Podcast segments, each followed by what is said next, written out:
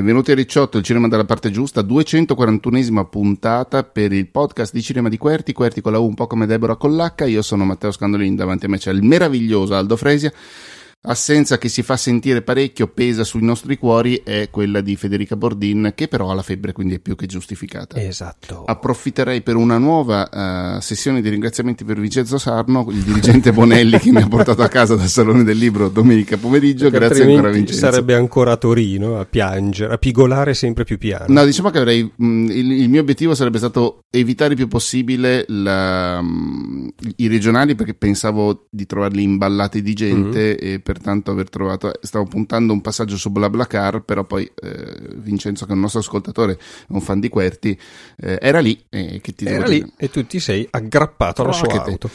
Oggi parliamo di, in questa 241esima puntata, parliamo di Orecchie, un film italiano. Uh-huh. Eh, cerchiamo anche i contatti social del regista e della produzione, magari li troviamo chissà e così. se ci sono, boh. Chissà se gli piace quello che avremo da dire, ma penso di sì, dai. Te, spero di Aiuto, sì. scusatemi. Beh, giudizio positivo, poi dobbiamo capire se gli piacerà o meno.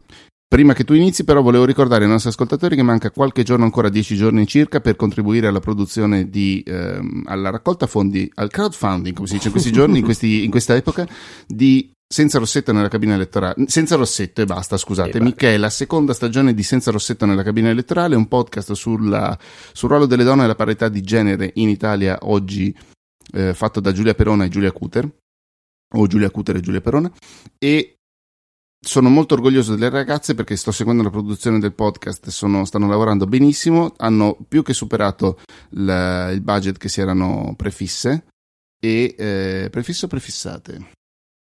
Eh, bella domanda.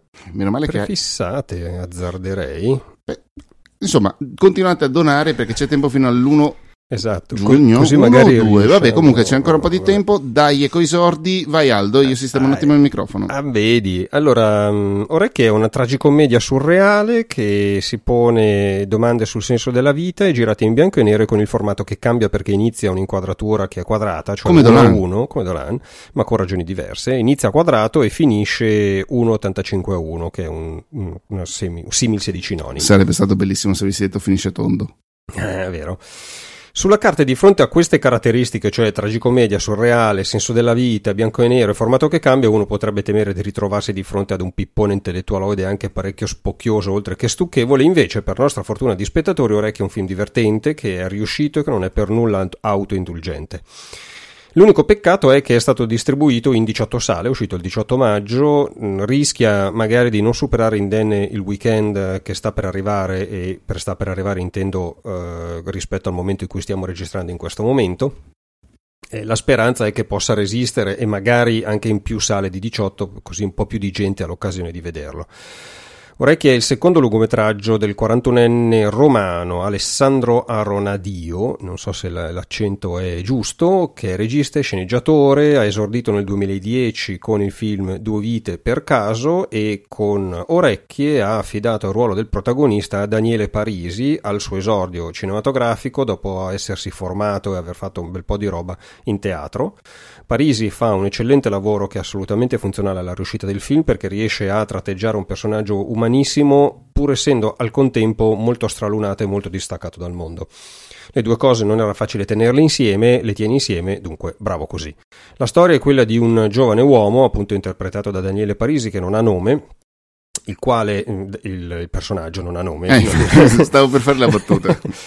il quale giovane uomo si alza un mattino con un fastidioso fischio all'orecchio e mentre fa colazione scopre anche che la fidanzata gli ha lasciato un post-it attaccato alla, alla porta del frigorifero su cui è annunciata la morte di un amico del nostro protagonista e il suo funerale nel tardo pomeriggio di quella medesima giornata. Il problema è che il nostro protagonista non ha idea di chi sia questo benedetto amico che è morto.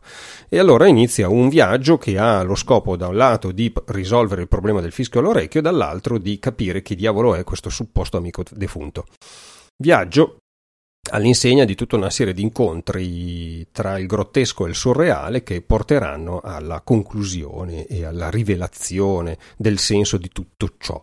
Una prima cosa che possiamo dire su questo film è che esiste grazie al cosiddetto Biennale College, che è un'iniziativa legata alla Biennale di Venezia e che è attiva nel campo del cinema, del teatro, della musica e della danza. Lo scopo sostanzialmente del college è di offrire a talenti emergenti una sorta di tutoraggio fatto da gente in gamba e finalizzato alla realizzazione di un loro progetto. Per quanto riguarda il Biennale College di Cinema, eh, ogni anno avviene una scrematura fra una media di più di 200 progetti presentati. Questa scrematura identifica 12 progetti eh, internazionali. Stanno passando un sacco di ambulanze. Contando le, le ambulanze della puntata scorsa, eh, cioè, boh. arrivano progetti ah, no, da. Sono i pompieri questi. Sono i pompieri? Ma andavano verso sinistra? Se guardi fuori dalla No, adesso andavano fu- da, dalla sede dei pompieri in, in, fuori. Ah, perché le ambulanze facevano il giro opposto. Allora, vabbè. Ehm, dicevo, arrivano candidature da tutto il mondo, devono essere opere prime o seconde. Vengono selezionati 12 progetti, eh, da questi 12 vengono ulteriormente selezionati tre progetti che nel corso dei mesi successivi mh, mm, sono sosti- sostenuti da dei tutor e da degli esperti e lo scopo è sostanzialmente in meno di un anno e a basso budget di sviluppare una sceneggiatura, realizzare le riprese, realizzare il montaggio e dunque vedere poi il film presentato nel corso del Festival di Venezia che fa capo alla Biennale di Venezia e che si fa carico dell'anteprima internazionale. Orecchie è stato presentato nell'edizione 2016 del Festival di Venezia. Attenzione che abbiamo un tecnico del suono che sta cercando un luogo dove no, atterrare no, no, e non ci parte, sono luoghi dove atterrare. No, adesso sì puoi farlo. Se per caso avete visto il trailer del film che si trova su YouTube, del loro tra- il trailer ufficiale di questa pellicola, eh, avrete notato che il trailer è sottotitolato in inglese, questo è perché eh, le immagini erano quelle presentate alla Mostra del Cinema di Venezia. Come ogni festival cinematografico, i film in concorso e anche fuori in concorso e anche in tutte le sezioni collaterali devono avere i sottotitoli in inglese in modo tale da, che il film possa essere compreso dal pubblico internazionale che eh, frequenta queste occasioni. Ora, ehm, Orecchie mette in campo un tipo di comicità particolare perché non è la comicità slapstick basata sulle gag fisiche, basata sul ritmo, non è neanche una comicità basata interamente sulle battute spiritose, anche in questo caso sullo scambio ritmato di battute spiritose. Ci sono delle battute spiritose, ma la comicità di Orecchie si nutre soprattutto di tempi lunghi, molto prolungati, di silenzi spiazzanti e non è un caso secondo me che alcuni abbiano paragonato il lavoro del protagonista, eh, attore Davide Parisi, al lavoro che eh, certe volte faceva Massimo Troisi. L'idea è un po' quella, un esempio possibile che non rappresenta uno spoiler grosso è quello di una scena in cui il nostro protagonista eh, sta cercando di ritirare dei soldi da un banco ma senza riuscirci dopo tutta una serie di peripezie sempre più assurde il nostro uomo decide di allontanarsi. A questo, momento, a questo punto noi abbiamo un'inquadratura fissa della cinepresa sul bancomat vediamo le persone che nel frattempo si erano messe in fila che se ne vanno perché hanno constatato che il bancomat non funziona e quando l'inquadratura è rimasta completamente vuota passano un buon 2-3 secondi più o meno che è tanto tempo al cinema durante i quali secondi non accade assolutamente niente finché non escono i soldi soldi. Ora, il finale della situazione comica, cioè è dilatato all'inverosimile. Nonostante questo, eh, io mi sono ritrovato a sorridere e questo testimonia, credo almeno nei miei confronti, che il lavoro di Alessandro Ronadio riesce a gestire con maestria questo tipo di comicità e il tipo di comicità che si era proposto di fare. Non è semplice farlo perché quando tu lavori sulla dilatazione dei ritmi, eh, va da sé che una delle chiavi eh, di funzionamento della comicità è la velocità ed è la grande chiave che spesso e volentieri premia gran parte della comicità che abbiamo di fronte. Se tu invece giochi in controtendenza a dilatare i tempi, ti l- privi di uno degli elementi più semplici per far funzionare la risata. Dunque devi privartene in modo efficace, perché un conto è dilatare e un conto è tirare in lungo. Eh, se dilati ottieni la risata lo stesso, se tiri in lungo il pubblico si annoia non ride più perché alla fine il momento comico, diciamo così, eh, arriva troppo lontano. Detto questo, dovrò tagliare tutto io qua. Questo silenzio, cosa hai perso? Eh, ho perso il senso e mi stava venendo un colpo di, di singhiozzo fortissimo. Un applauso per Aldo Fresia. eh, aspetta, ce l'ho ancora lì. Ok. Ce l'ho quasi fatta. Eh, oh, succede. Infatti, non taglio niente io. Mamma mia, eh, ho lo stomaco in subbuglio. Allora, ehm, la Orecchie. orecchie. La struttura di Orecchie è organizzata in questo modo. Sostanzialmente Orecchie è una sorta di via crucis eh, composta da scene che non sono necessariamente collegate l'una con l'altra.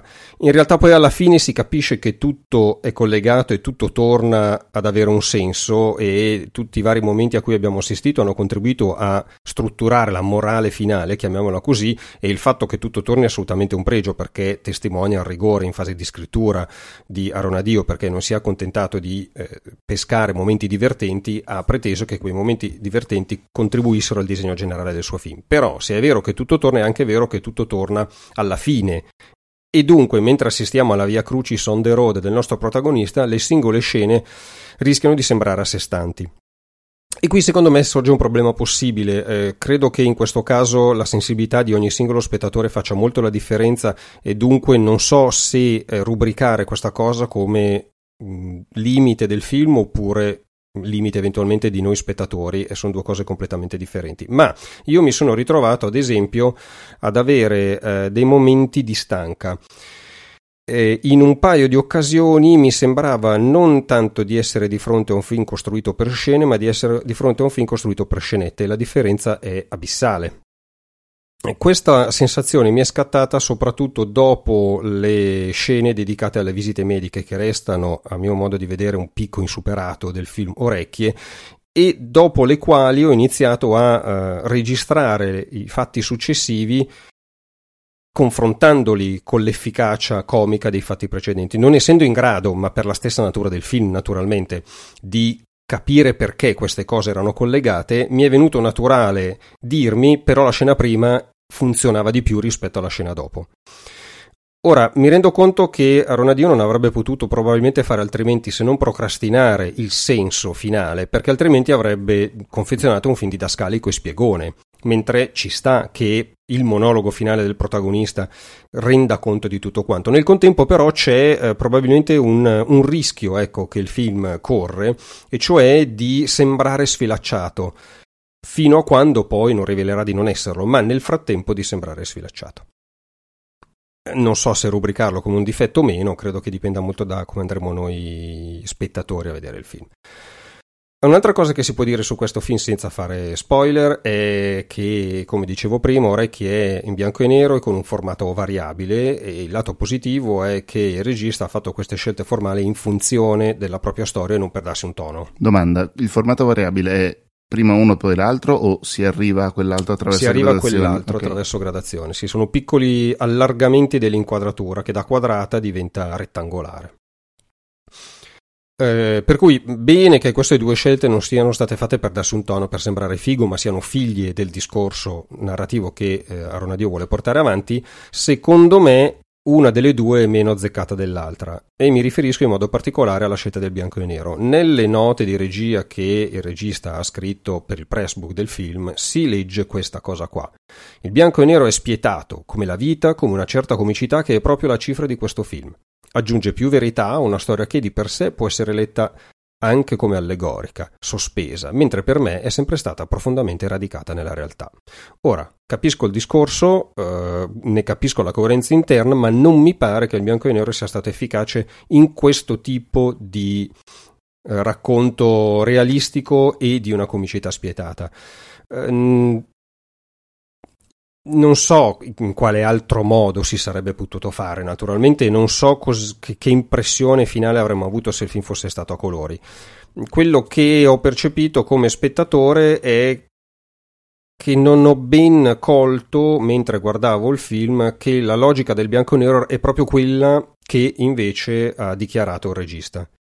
Per cui secondo me, eh, pur non essendo, una, non essendo, una, scelta gratuita e stupida, rimane una scelta riuscita solo fino a un certo punto. Molto più riuscita invece è la questione del formato che si allarga lentamente passando da quadrato a rettangolare. Mi è sembrato molto pertinente e molto intelligente perché sottolinea quella che di fatto è una progressiva presa di coscienza del protagonista, che è suo malgrado costretto a far propria la morale eh, che sta dietro il suo sentirsi spaesato. Cioè noi a conti fatti iniziamo con un personaggio che accusa uno scollamento forte nei confronti della realtà che lo circonda e dunque inquadratura quadrata che limita la porzione di realtà nella quale può agire e che terminato il proprio viaggio ha capito come smettere di sentirsi scollato e dunque può permettersi di agire all'interno di un maggiore spazio, quello proprio del formato 1,85 a 1. Dunque eh, è una scelta azzardata, è una scelta forte perché il cambio di formato è chiaramente una scelta che non passa inosservata, è però una scelta straordinariamente connaturata al discorso che, sti- che si sta portando avanti. Per però mh, analizzare ancora meglio questa cosa tocca fare spoiler, per cui affido alla straordinaria armonica bocca di Matteo Scandolin il nostro... Però la, fa- la faccio più allegra, dai. Vai. Perfetto. Fine. Allora, qui ehm, per coloro che dovessero ascoltare Ricciotto per la prima volta, questa è una gag che portiamo avanti da una quindicina da di po'. puntate più o meno. Anziché gridare spoiler fuori dal microfono come facevamo da sempre, dec- ho deciso, ho imposto Hai questa imposto cosa dell'armonica. Se bocca. vuoi, la prossima volta faccio la, la chitarra. È più difficile muoversi eh, fra sì, i nostri parecchio, ristretti parecchio. spazi. Dunque, Devo eh, andare che è comprare una nuova scrivania. No, Chi vuole co- Vincenzo, ma accompagni. Povero. Allora, eh, adesso siamo in zona spoiler. Eh, la, la, politica di Ricciotto è che si fanno solo gli spoiler necessari ad argomentare certi punti di vista, dunque non tutti. Premetto che lo spoiler che devo fare è grosso, nel senso che è lo, come dire, rivela dove va a parare il film, per cui siete doppiamente avvertiti oltre all'armonica bocca anche da questo. Allora, alla fine, il nostro protagonista rintraccia il funerale e scopre che in realtà il prete ha sbagliato a leggere il numero di telefono dell'amico morto e, e dunque ha chiamato la persona sbagliata e c'era una ragione se il nostro protagonista non sapeva di chi cavolo si, si trattasse. Dietro però questa superficie si nasconde un significato più profondo perché per certi versi il funerale da celebrare è quello del vecchio io del protagonista e il discorso che quest'ultimo tiene a mo' di commemorazione in realtà è un commiato al vecchio se stesso. Tra l'altro il funerale avviene in una chiesa che è tutta impacchettata perché costa una deratizzazione, no non una deratizzazione, una disinfestazione, cioè credo blatte, non ricordo più, ho una memoria, mm, questo film l'ho visto qualche tempo fa eh, e ne parlo solo adesso, non avevo preso appunti prima, per cui ho dovuto ricostruire a memoria. Eh, però questo dettaglio che arriva alla fine, unito a una delle primissime scene che vede delle suore in azione, piuttosto in piccione, insomma, riserva all'interno del film, questi, questi dettagli riservano al film, alla religione una, una satira ferocissima. Ma detto tutto questo. Se leggiamo la morale del film come la dicevo poco fa, allora eh, quello a cui assistiamo è la storia di un brillante studente di filosofia, che è il nostro protagonista, e che riconosce che in realtà gli piace stare con gli altri e che il disprezzo che nutriva per un mondo stupido e pazzo era in realtà una menzogna costruita per provare a essere felice per contrasto. Strategia che però si stava rivelando fallimentare lo stava portando ad essere solo e infelice, da qui la vita all'interno di un formato uno a uno. Ora, di fronte a questo monologo, eh, così concepito, a questa morale che emerge, mi pare sensato fare tre osservazioni. La prima è un difetto, cioè mi sembra che il monologo venga tirato un po' troppo per le lunghe. Alcuni concetti sono insistiti, secondo me una maggiore asciuttezza avrebbe giovato. Le altre due osservazioni sono però, sono però, assolutamente delle osservazioni positive e che sovrastano pienamente questa idea che il monologo sia un attimo troppo lungo. Scusami una cosa, asciuttezza nel monologo, eh, mi ero distratto un secondo, mm. eh, asciuttezza nel monologo o nel film? No, nel monologo. Ok.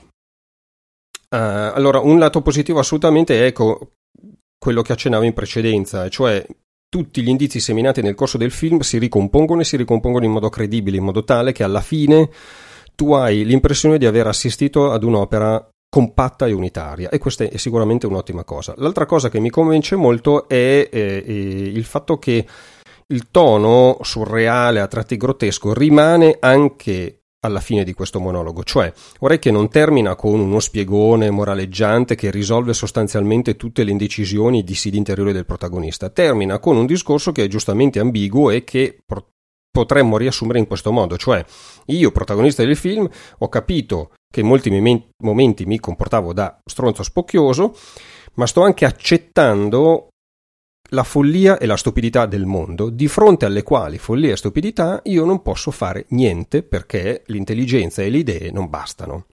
Dunque, il finale di Orecchie resta ambiguo, ma ambiguo in quel modo che nutre il racconto tragiconico e non invece in quel modo che nutre un, un racconto timoroso, incapace di mettere a fuoco i propri personaggi. Mi è venuto in mente, anche se è una cosa molto diversa, eh, quello che succede con Fantozzi, dove eh, la comicità emerge da una visione drammatica della vita e delle persone. Il nostro protagonista sostanzialmente si scopre pos- potenzialmente felice nel momento in cui accetta di non lottare più per un mondo che in realtà fa schifo per, me, per molti versi. Il fatto che questo, questo, finale del film mantenga questo tipo di complessità e non risolve invece il grottesco del film in una mm, modalità più rassicurante e più pacata e più risolta, mi pare un, un'ottima notizia per gli spettatori, non perché bisogna per forza avere delle cose non risolte, ma perché se fino adesso abbiamo parlato di vita e di sensazione del, di sentirsi fuori posto e in difficoltà, poi non me la puoi risolvere facile perché sennò sei un fetentone. Ecco, il fatto di risolverla con la giusta complessità dei casi mi pare un'ulteriore conferma della riuscita di un film che a tratti è veramente divertente, proprio mm, risate a, a cuore, cuore aperto. Per... Stavo per dirlo io. Ovviamente accettando il tipo di comicità che ti propone, che è comunque molto sui generis e molto particolare, bisogna entrare un po' in sintonia col film. Ecco. Il film ti aiuta a entrare in sintonia con, con lui stesso, eh, però ci vuole un pubblico che abbia voglia di provare a entrare in sintonia, altrimenti non, no, certo, non funziona. Certo. E dunque basta, è un film molto personale, è un film che purtroppo è uscito in poche sale, come spesso succede alle piccolissime produzioni, è un peccato eh, mi auguro che possa essere visto da, dalle persone perché eh, c'è del, c'è del talento, c'è della qualità e dunque al di là di tutto varrebbe la pena di premiarli. Va bene, eh, io vorrei dire solo una cosa, mi è venuto in mente farlo a chiusura di puntata non è bellissimo, ma uh-huh. se posso permettermi un paio di appunti sulla puntata su Covenant, che rim- Alien, cioè due puntate ah, fa, due che puntate fa. rimane un film che non ho visto, ma ci sono delle cose che voi, cioè tu e Federica avete detto ma la vuoi rimandare questa cosa ad un'altra occasione? Tipo quando c'è anche quando Federica. C'è Federica? Va bene, ok. Sì, ma in realtà non erano critiche a voi, erano aggiunte no, alle aggiunte, cose. Sì, che... però aveva senso. Va bene, ok, perfetto. Allora, quello che avete ascoltato è Ricciotto, il cinema dalla parte giusta. Il cinema dalla parte giusta, il cinema che soprattutto dura poco, nel senso che in due siamo riusciti, in due di cui uno solo ha visto il film, siamo riusciti a tenere la, le puntate. La scorsa è questa sotto le, i 30 minuti, che è un felice, po' il mio sogno. Soprattutto quando fa un caldo bestia con le cuffie in testa e diventa cuffie, occhiali e, port- e finestre, e finestre chiuse. chiuse perché passano auto. Eh, cioè, e voi ci potete trovare su Twitter, su Facebook, su Spreaker, su iTunes, su QWERTY.it, QWERTY con la U come Deborah con l'H e vi invitiamo solennemente, eh Aldo, solennemente, fai un appello da presidente. Vi... Compagni... Vabbè, ok, lasciate dei commenti su iTunes o su Spreaker, fateci sapere cosa ne pensate. Noi siamo qui aperti alle vostre critiche, ai vostri suggerimenti, basta che non siano critiche stronze e prive di fondamento, tipo non mi piace Ricciotto perché Aldo non è biondo.